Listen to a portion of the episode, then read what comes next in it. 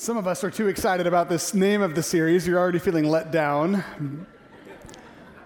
Some of you are feeling very nervous. Uh, I know it's scary to talk about money at church. And so I'm just going to say off the bat this series has been my dream for several years because I've always wanted to do a teaching series on money that has nothing to do with the church wanting more of your money.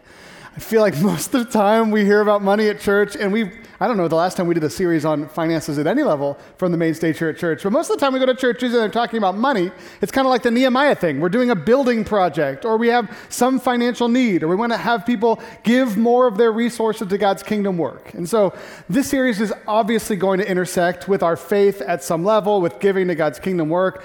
But this is not a series that's going to end with a building campaign or a big ask or plates being passed. This is a series that is about Jesus' worldview crafting uh, teaching on finances and on money and on wealth and on capital of many different kinds. You may have heard that Jesus talked about money more than he talked about heaven and hell combined. And in this series, we're going to open up uh, Luke chapter 12, and we're going to keep reading for the next five weeks for several chapters where story after story after story intersects our faith and our possessions, our faith and our capital, whether it's our financial capital, our social capital, our relational capital. The way that our faith intersects and our worldview that comes from Christianity intersects with what's in your wallet and mine. Um, so, to do that, we're going to look at Luke chapter 12. So, you can open your Bible to Luke chapter 12. I'm going to tell you two things. One, I'm going to tell you that money is spiritual. And so, this is a spiritual topic we're going to talk about. But I'm going to start our Luke 12 teaching today with a question that is very unspiritual. And here's the question Have you ever thought about what you would do if you won the lottery? I had a friend who was consumed with winning the lottery, like consumed, like Excel spreadsheet consumed with winning the lottery. Remember one time we were together, a few of us, and he felt compelled to pull us, his friends, into the same room and open up the Excel spreadsheet and say, Guys, I just need to do this for accountability's sake the, the Powerball is like super high tonight, and if I win, I need you to know what I intend to do with the winnings. And so he took us through the taxes and the giving and the, his family and his extended family. And then he took us down to the bottom and said, Look, your names are on here too. So if I win, you can expect 80,000. You can expect 80,000. You can expect 80,000, right? And we are thinking, This guy is crazy because the odds of winning the lottery are like the odds of winning the lottery, right? That's why they have that statement. But that said, have you ever thought about what you'd do if you won the lottery? I remember when I was a kid, there was the Publishers Clearinghouse sweepstakes. I don't know what a Publishers Clearinghouse is, but all I knew as a kid is that these commercials would happen. Someone would knock on your door with a giant check and a bunch of balloons, and they'd give you all this money. And I always thought, what would I do if I won the Publishers Clearinghouse sweepstakes? You might be too spiritual to think about those things right? But you might have your own sneaky way of thinking about it, right? Whether what's going to happen if Bitcoin really pops off, right? Or if this AMC stock or GME, right? Or my leveraged funds or just my normal retirement earnings, right? Or what's going to happen if my business takes off? Or what if I got that promotion? Or what if the bonus came this year? Or what if my rich uncle kicked off and I got a big check, right? Many of us have some way of daydreaming about what would happen if we got rich and how we would get there and what we would do when we got there. And I think this is part of our cultural consciousness. I read a book last week. I don't know if I recommend it because it was creepy. It was called A Simple Plan about this kid who found $5 million on a downed plane and had to decide what he was going to do with the money. And you kind of watch him spiral out of control as this consumeristic impulse like led him into the heart of darkness, right? That's not what we're going to talk about today. But today we are going to talk about how, how riches and wealth and things intersect with our faith. Because I will say right off the bat, as we look at the teachings of Scripture, there is nothing wrong with being rich, with getting rich, with having loads of resources, right? We believe that every good and perfect gift comes from above, that God showers down blessings on some righteous people and some evil people too, right? But everything we have is a gift from God. And so we are thankful when He puts anything into our hands. But I think we also need to admit that we live in human bodies and we live in human made cultures where we're pretty consumed with money and stuff and accumulating more money and stuff. You know, in Jesus' day, the average household was like a little hut with maybe a couple of like keepsakes in it. People might have a spare change of clothes so they can wear something while they washed their other clothes. We've come far since that moment. The average household today has 300,000 items in it.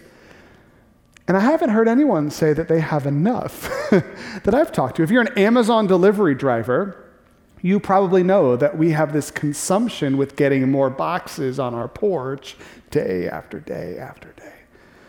The average woman has four times the clothes in her closet than her grandmother did. I don't know why you're laughing. That's just true, right? and yet there's something in us. And it's not like it's like, okay, good, I finally have enough clothes, right? I finally have enough things. I, it's like there's this game we play where we just need to have more of it. You know, I read this convicting, interesting quote by this French author, Tana French, or no, this author, Tana French, this week. I don't know if she's French. It would be a great last name if she was. She said this She said, Our entire society is based on discontent. People wanting more and more and more, being constantly dissatisfied with their homes, their bodies, their decor, their clothes, everything, taking for granted that it's the whole point of life, never to be satisfied.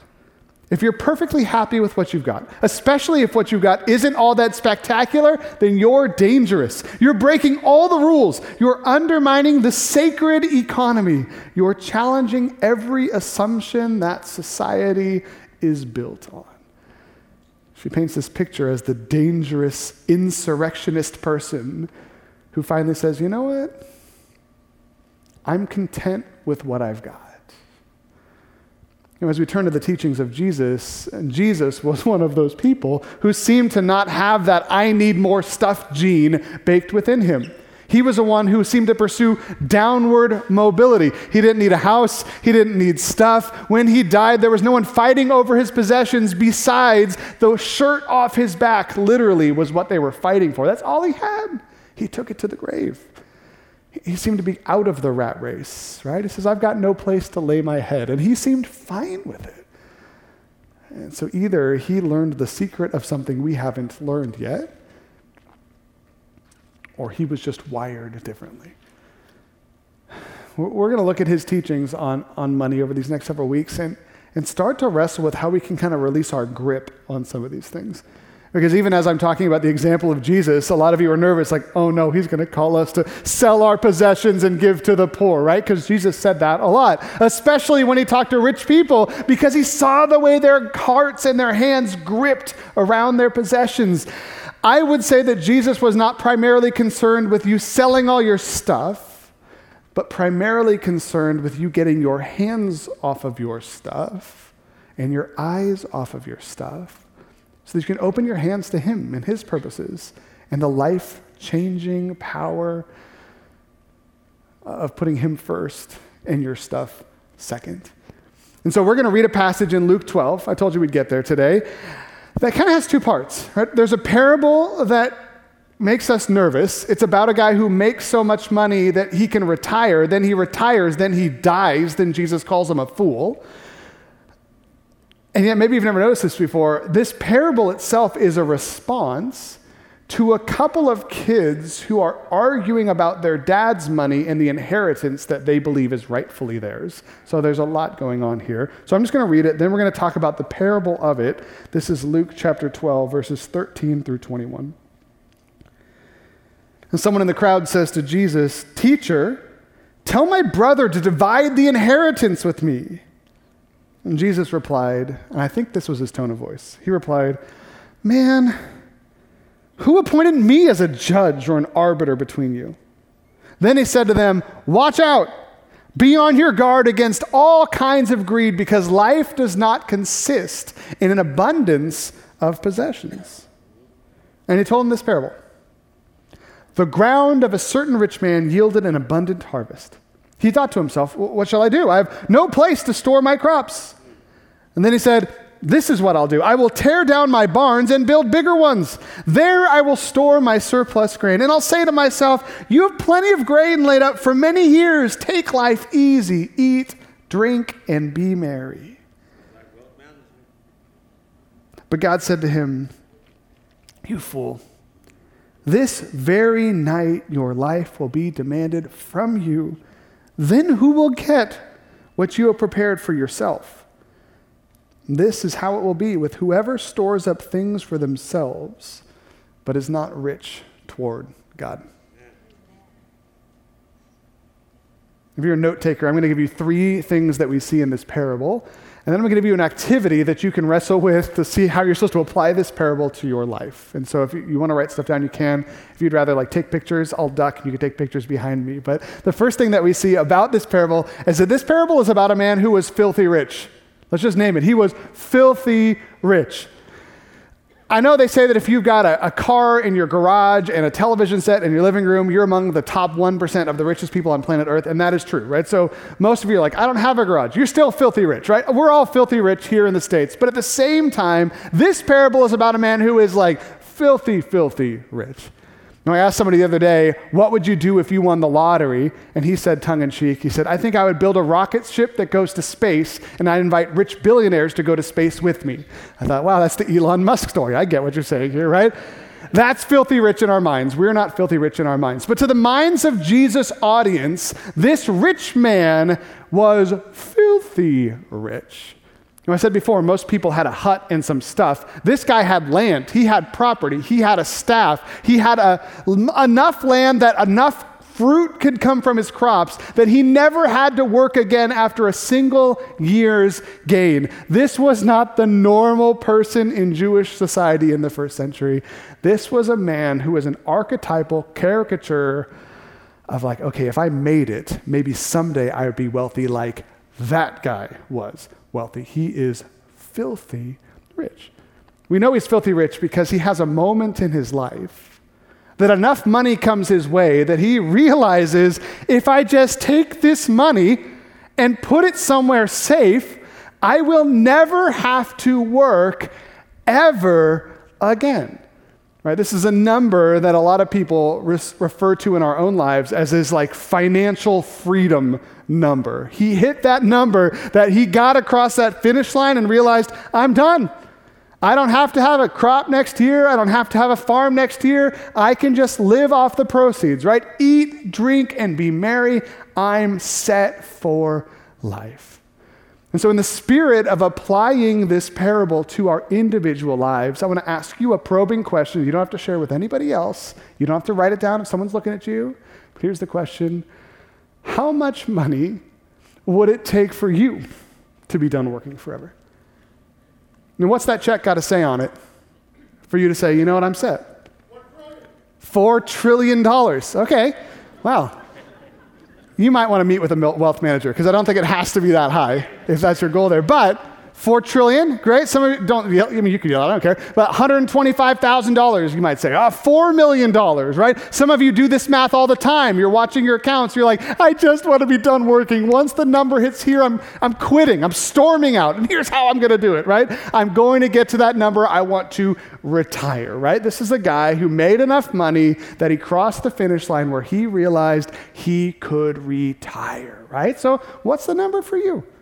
Know, in the series, we're going to get real tangible with, with how to apply the teachings of Jesus. And so we kind of have to start with a spot of how much would it take for you to be in the spot where you have to wrestle with life the way that this man had to wrestle with life? Because we do live in a culture where, where many of us get to a spot where we decide, or sometimes it's decided for us, I'm done working. I'm going to live off this Social Security check and this 401k or this, this Roth IRA, this traditional IRA. All these different these ways of vehicles towards retirement, right? We can get to that spot. So, what's the number for you? This story is about a man who was filthy rich. He was set to retire. And we do have to lay the foundation that as you read the scriptures, there's nothing wrong with that. Right? If, if, you're someone who's thought about Christianity and money before, chances are you've crossed paths with Proverbs 13 22. It says, A good person leaves an inheritance for their children's children. Right? You got to pair that with Ecclesiastes, who says, But be careful, because if your kid's an idiot and squanders your money, what's the point? Right? But a good man leaves an inheritance to his children's children. I love even more what Proverbs 11:10 says. It says, When the righteous prosper, the city rejoices. Like Pastor Tim Keller talks about this in Manhattan all the time. That this, this concept that when good, godly people get filthy rich, everyone's excited because it benefits everyone. They give more to charity, they start more nonprofits, they employ more people in the workforce, they give more money to folks who are disenfranchised and disadvantaged in the society. When rich, godly people get more rich, society gets better, right? And so this guy, nothing wrong with it yet, he gets filthy rich. It's the first thing we see. Now, if you want to get filthy rich, you're still okay, right? Second thing we see in this passage, this is where it starts to get a little bit more like close to home. The second thing that we see in this parable is that the man in this parable, can you put on the screen because I forgot what it was? Uh, not that one. Keep going. Keep going. After this one. This parable is about a man who didn't actually make any of his money. Right? And you may not have noticed this, right? Because you're like, wait, what are you talking about? Look at very carefully the way that Jesus describes how this man got rich. This is Luke chapter 12, uh, verse 16.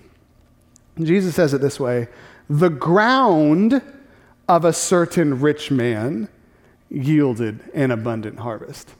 It doesn't say the labor of a certain rich man yielded an abundant harvest. He didn't say a certain man hustled and made a ton of money. He didn't say a man had a good year and planted wisely. He said that this man's ground produced a crop. You know, what, one of the ways that we have to understand this parable is wrap our minds around what it would be like to live in, a, in a, an agrarian system like the folks, a lot of folks did in Jesus' day. Where, where really, you read the other parables of Jesus, you can tell that in a lot of ways, the amount of money that you made was kind of this mysterious thing right? Remember the parable of the sower? This guy goes out and just sows his seed. He throws it on the dirt. He doesn't know what the seed's going to do. He doesn't know which of the seed is going to fall on the path, which is going to fall on rocky soil, which is going to fall amongst thorns and thistles. He's hoping that the majority of his seed falls on good soil and yields an abundant crop, but he doesn't know. He doesn't know if it's going to rain, right? They don't have sprinklers and all that in the ancient Near East. He doesn't know if he's going to get water to hydrate his crops. He doesn't know if there's going to be a drought or a fire or a locust plague. All he knows is I'm going to take these seeds, I'm going to throw it on my dirt, and I'm going to pray to God that God gives me what I need to provide for my family. And so this man, who had a lot of dirt and a lot of seeds for that dirt, threw his seeds on that dirt, and for some reason, God saw fit to give him a yield that was unbelievable, like unmistakably divine in inspiration. Right, so I think a reminder we have to give to ourselves when we think about our wealth, our stuff, our money, is that every, this is all the scriptures teach us, right? Everything we have is a gift from God. And there's been moments in my life, I'm sure there's been moments in your life, I've talked to a few people today who've shared moments with me where you just realize that, that, that whatever you got in your hands was not because of anything you did right? Which is a, a, refreshing thing to remember because a lot of times we get consumed with our work, right? We want to hustle, we want to go to school, we want to sell, we want to do whatever you're doing, we want to hit the pavement to make the money, and we feel like everything's on our shoulders. But every once in a while, God reminds us, either by having the lazy person working next to us make more money than us, or all of our labor go in vain, or, or us seeing a, a supernatural gift come our way, that we were reminded that, you know what, I think God actually has more to do with this output than I even do. my wife and I have a couple of stories of God's miraculous provision in our own lives. I've told you a few of them. One of them was 10 years ago this month. Uh, we were uh, living here, renting a place in Castro Valley, and uh, had three little kids at home, and started to outgrow our place, and started to look at the cost of rent 10 years ago, and think like, we can't afford to live here anymore. What are we going to do? And, and, so we floated out there. We should buy a place, right? And if you ever thought this thought before, it's a humbling thought when you actually do the research, right? And so we go to the realtor and say, hey, we were wondering what it would take to get us into a place because rent, blah, blah, blah, blah. And she's like, well, show me your whatevers. And we show her the whatevers. And she's like, um, you could buy a place. Um, do you want me to show you the types of places that you could buy with the amount of money that you guys have and that kind of thing? And we're like, yeah, of course, let's see it, right? And so they weren't all rat infested, not all of them, right? But they were all some type of fixer upper, right? Too small for even our, a family of five at that point. Gross, yucky, scary, dark, mildewy, yucky places, right? And we're like, oh my goodness, this is crazy. What are we gonna, what are we to do? And so, um, you know, the last place we look at, it's like a place that's big enough, but it was like in a lot of ways the scariest of all, right? Like no joke. Every time we visited this property, someone got hurt and bled. First time we walked in the backyard, Jessica, not Jesus, Jessica stepped on a underground like yellow jacket hive or something and got swarmed with bees, one inside of her hair and stung her inside of her scalp, right?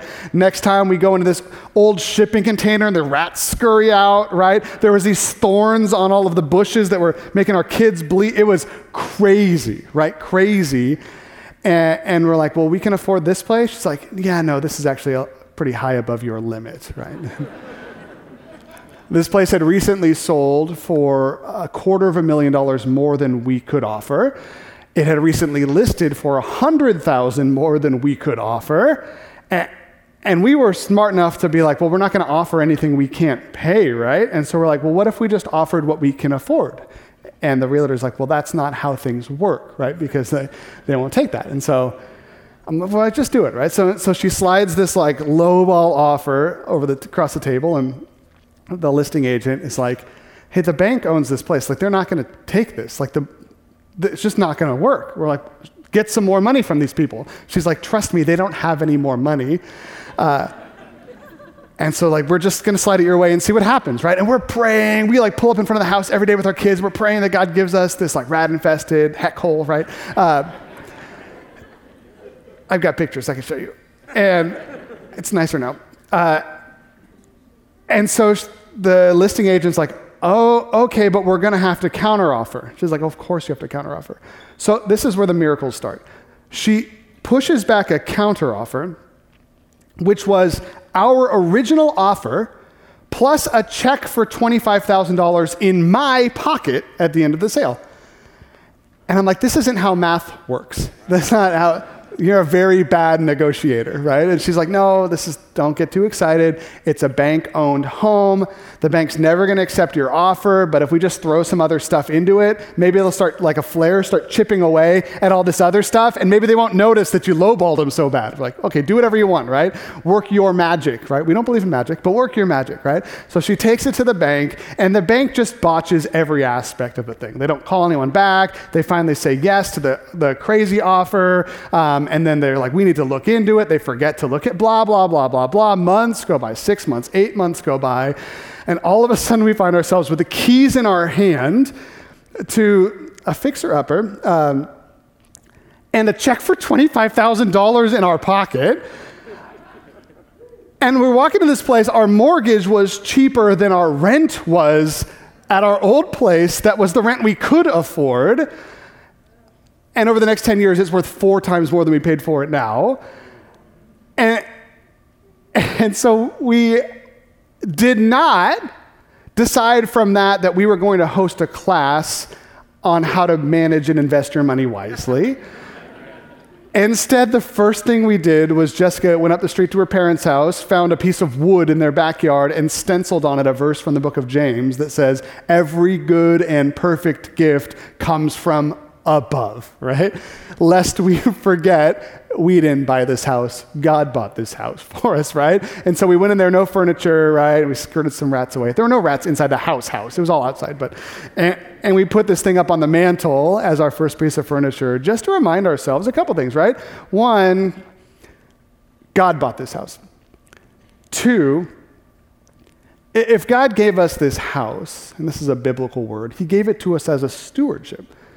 Right? He entrusted something to us that we could never get on our own into our hands so that we might use it, we're thinking, for his kingdom work, right? To raise Christian kids in this house, to invite the youth group to this house, right? And to make them sign waivers first, right? To uh, use this place. And we started to see the vision of what God could do in this property, to use this place for his kingdom good, because obviously he put it into our hands And if he was the one who put it into our hands, then obviously he put it into our hands for a reason, right? And so there's some freedom in realizing that whatever you have, whatever money you have in the bank, whatever furniture you have in your place, whatever living room in your house, or the car that you've got, or uh, the relationships, whatever it is, whatever God has put into your hands, He's put that into your hands. And if He's put it into your hands, He's put it into your hands so that you would use it for His glory, for the good of the community, right? whatever it is, for His kingdom purposes. Right? This story is not merely about a man who was filthy rich. This story is also about a man who God gave him what he has. And so, as we start talking about what God would have us do with whatever He's put into our hands, we've got to think through that lens of it. God put it in there, right? And so, bring it back to God and say, God, what do you want me to do with this? Right? You could read the scriptures and kind of learn about biblical stewardship, this concept of some people take a tithing mentality and say, you know what? God wants me to take 10% of this and invest it in his kingdom work and live off the 90. Great, right? Others of you are like, no, no, no, I'm going to take 100% stewardship. Like, it's all his. And so, God, what would you compel me to give towards this, towards that, towards myself, towards my kids, towards my mortgage, right? Becoming a money manager of the Lord's is actually a freeing endeavor after you take take your fingers off your own stuff, lift your eyes onto Jesus, and then say, okay, Jesus, what do you want me to do with this stuff? And part of the reason I want to do this series is just to open the door to say, it, it's not like he's saying you just got to write a giant check to your church with all of your money, like sell your possessions, give to the poor, then you'll have treasure in heaven. He says that sometimes. He says that even in this passage a little later. But he says that primarily to teach people to take their grip off their money and then start a conversation with him around God, what would you have me to do with what you've entrusted into my hand? And so, three things. One, this parable is about a man who was filthy rich. Two, this parable is of a man who didn't earn any of his money. And three, this is where it, like gut punch, this parable is about a man who thought he had more time on the planet. Now, God does not call him a fool for getting rich. Jesus doesn't even call him a fool for, for wanting to retire. Mean, when we realize why Jesus called this man a fool, it's found in verse 19 and 20. The man says, I'll say to myself, You have plenty of grain laid up for many years. Take life easy, eat, drink, and be merry. But God said to him, You fool, this very night your life will be demanded from you. And we've all heard these stories, right? I was talking to someone today who had a friend who was so excited about retiring. He's going to retire early. Here are all my plans, right? And then he dropped dead at 49. I was talking to somebody last week who said, I had somebody at work who was just so sick of work, could not wait to retire, was so excited to spend life with his kids, his grandkids, right? And didn't get his first retirement paycheck before he dropped dead of a heart attack. Now, this doesn't just happen to fools, right? Death happens to all of us. And a big part of the, the parable is realizing that none of us have control of when we live and when we die. And so we have to be careful about the plans that we make. Like the book of James says, don't be the person who says, today or tomorrow I'm going to do this or that, because who knows how long you have. This has been a, a sobering, reflective journey for me because my, you guys know this. My, my dad passed away pretty suddenly just four weeks ago, yesterday. Um, young, a year into retirement, was backpacking last the week before, and then came home, just felt sick, and was gone. And you know, in those moments, you start reflecting on like, okay, what do we do with our lives, our mortality, and kind of finding significance in anything. And so I'm trying to rack my brain and think, what was the last conversation that my dad and I had? And so it was actually on text. Uh, he texted me on the way back from his backpacking trip. That was like the last thing that he did. I asked him how it was. He loved it, and um,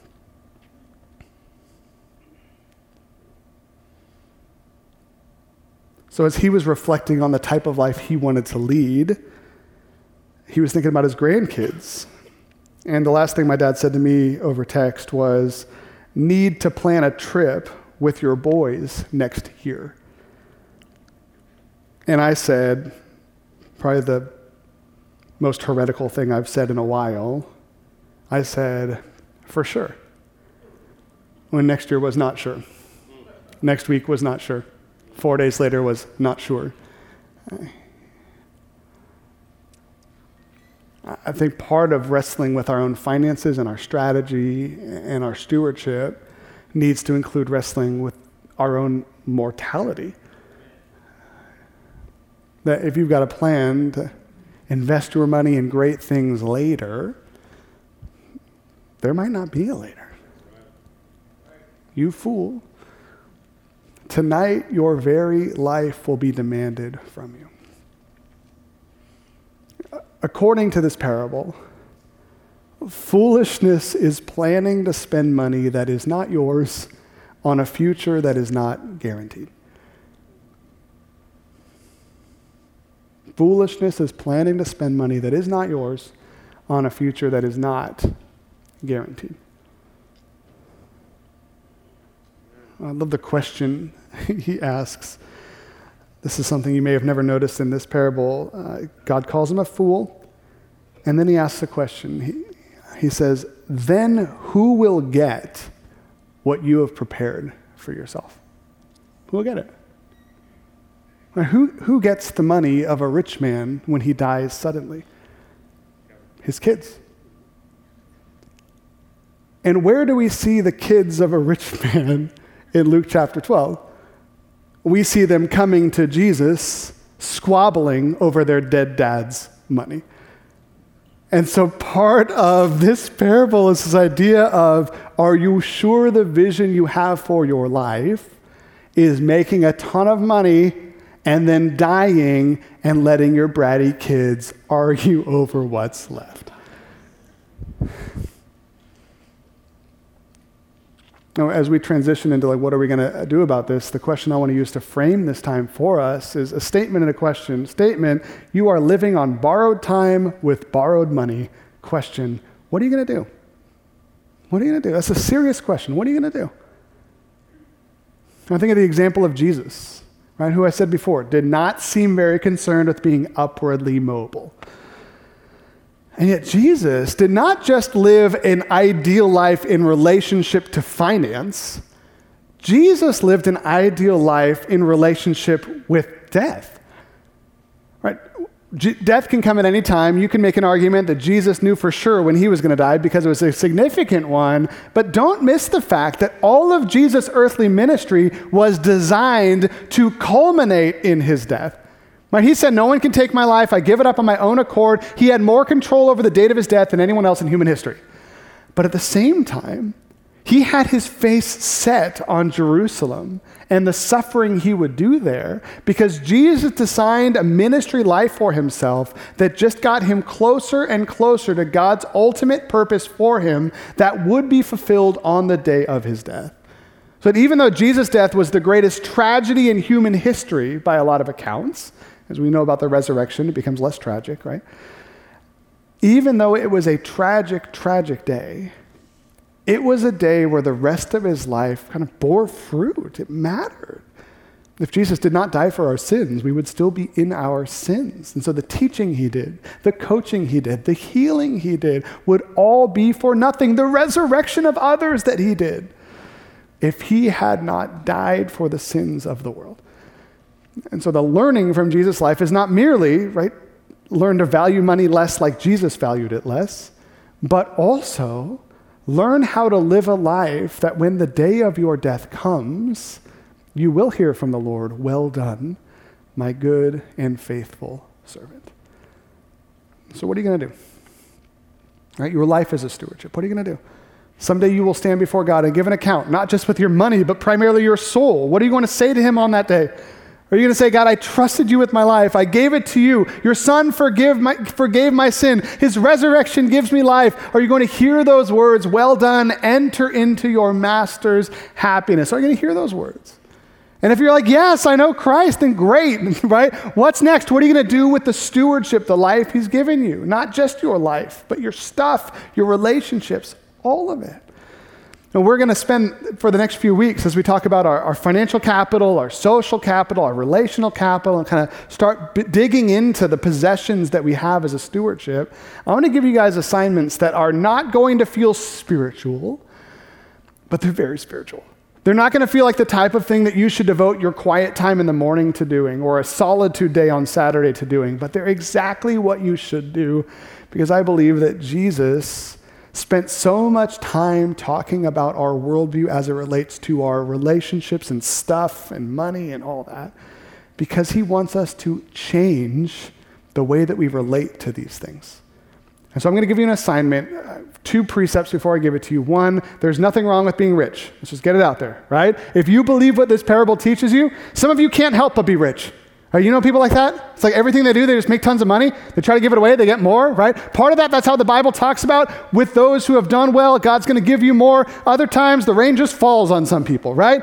There's nothing wrong with being rich. It just happens to us, and sometimes it happens to us as a result of hustling, hard work, education, but it happens. There's nothing wrong with being rich, right? Second thing we need to understand is that this passage does not teach us about whether it's okay to be rich or not, it teaches us how to be rich.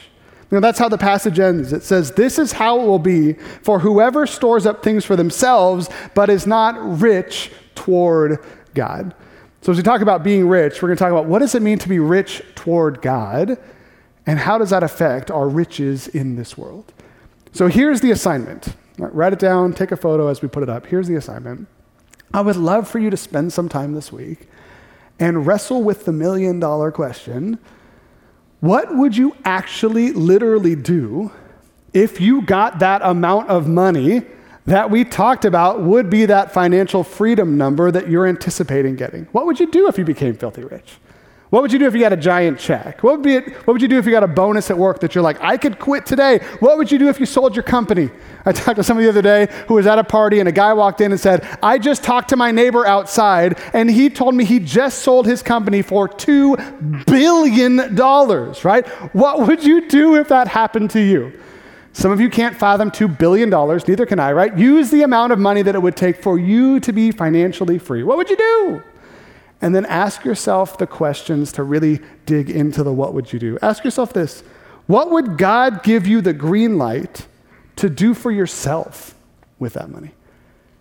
All right, are you going to be a tithe person? So, you know what? 10% is God's, but 90% is mine, right? That's fine.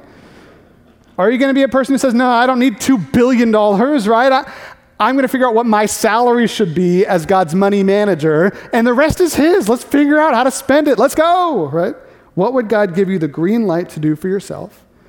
Second, how would you use this money to serve others? I love if you keep reading in this passage, Jesus kind of starts digging into the anxiety related to stuff. He says, Don't worry, God will give you what you need. And then he starts saying, hey, sell your possessions, give to the poor, right? This idea of instead of trying to grapple to get more, start giving away what you do have. Help those in our society. Help people in your family, in your neighborhood, the single moms, right? The disenfranchised, the someone who can't pay their bills. How will you use it to serve others? Third, how would you invest in God's kingdom work on earth? What would you do? What's your strategy, right? You can geek out on it, talk about donor advised funds or stock, right? Or you can just be like, I want to be someone who gives to charity, right? Whatever it is, how would you invest in God's kingdom work on earth? And then I want to ask you the real million dollar question How much of this can I do right now? Right now. I'll tell you where this question comes from. after my dad passed away, had to write a eulogy, had to plan a memorial service, had to, all that. I'm like, oh, I don't want to do any of this. I, just want to get out of town and think about life, right? That's my personality. And so uh, a few weeks ago, I got out of town to think about life. And as I'm thinking about life, I had to think about like, what do I really want to do with my life, right? And, and some of these questions came up. Okay, if I retired, if I had enough resources, that I could do anything, what would I do, right? And so I'm like, okay, I, am called to be a pastor. I do this, but I do it for free. That's kind of fun, right? And I start writing some stuff down. Like I'd, I'd add value in a local church. I don't have to be in charge, right? You can be in charge. I can just sit where you're sitting, right? It'd be great. Switch seats. I'll help out. I'll teach when you want me to. Any takers? Uh, I could do that. I, I would invest in my family. I would do good in the community, right? I'd want to help people financially. All these different things. I walked through this exercise and I kind of looked at this game plan of like, when I get to the spot, when I'm 100 years old or 50 years old or rather, and I hit that financial freedom number, this is what my life will look like. And as I stared down at it, I started thinking, most of these things I can do right now. I can invest in my kids right now. I don't have any grandkids, but if I had them, I can invest in them right now. I can help out at my church right now. I actually could do it full time right now. I got the time for that, right? I kind of need to do that to make the paycheck as well, right? I, I could do that right now. I got a spot to do ministry, right? And so then I started thinking, like, well, could I actually help the poor right now? I'm like, I could if I really wanted to, right? Could I really serve folks in the community? Yes, right? Could I really help launch this or that or invest in this or that and start this charity, right? Yes, right? And I'm realizing this whole idea of someday I can do these things is so dumb because someday is not guaranteed. And most of these things I can do today. Right? That's stewardship, right? It's like, what do I have in my hands? God, what do you want me to do with what I have in my hands? Right? Think about the day to your death. Right? This is where things like retirement accounts is, and long-term health insurance and life insurance and all these things aren't sinful things because part of it is a plan of if I died, what would happen to all of this stuff? It's a plan that revolves around the idea that we have mortality in this life. But part of what we need to do is live in that tension of living today as if tomorrow is not guaranteed, but also living today saying, you know what, God feels like you want me to build a trajectory of my life, and sometimes it needs to go this direction.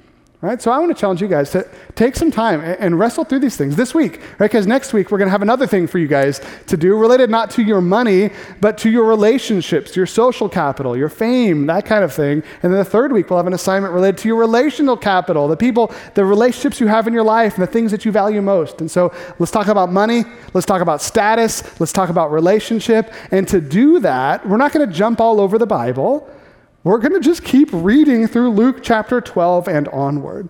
Because Luke chapter 12 tells this amazing parable we read today. A few chapters later, we hear another amazing parable about a man that Jesus does not ca- call a fool, but a man that he commends, who gets fired from his job and decides he's going to spend his last day at work spending his boss's money, making a bunch of friends for himself so that he'll be set on the other side of his employment. And Jesus says, Now that guy gets it, right?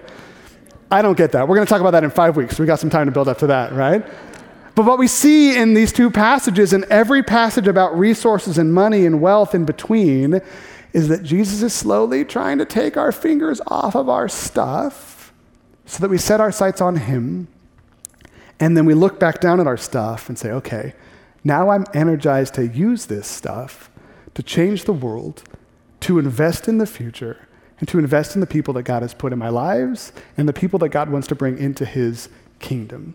So stick around for the series, but this week, get to work on financial planning devotionals, which might be new, but we'll do that. So I want to pray for us. We're going to respond in worship, and then we will send you into your week. So let's pray together.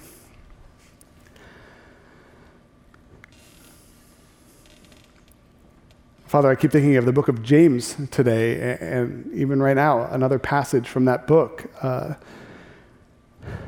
pops into my mind that you refer to your scriptures as the perfect law that brings freedom.